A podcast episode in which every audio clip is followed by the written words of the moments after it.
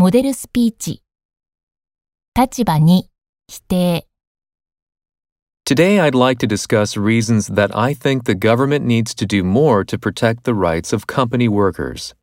I'm going to talk about labor laws, working women, and the pandemic. First, although there are a lot of laws about working conditions, they're not enforced strictly enough.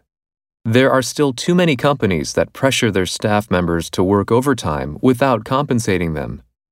There are even extreme cases where people have died from overwork, and the government needs to do more to prevent this.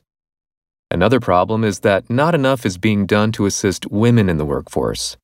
For instance, there's still a large pay gap between men and women. In addition, many women are forced out of the workforce when they have babies, so the government needs to provide more daycare centers. Finally, many people have had to do in person work during the pandemic, even though they were concerned about their own health and safety. The government should have been quicker to declare a state of emergency when it was necessary and made rules that only essential staff members could work in person. I think this suggests that the government tends to put the economy ahead of Japan's workforce.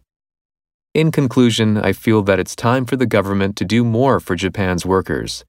There are many people that are not being treated well enough by their companies, and the government has an obligation to protect them.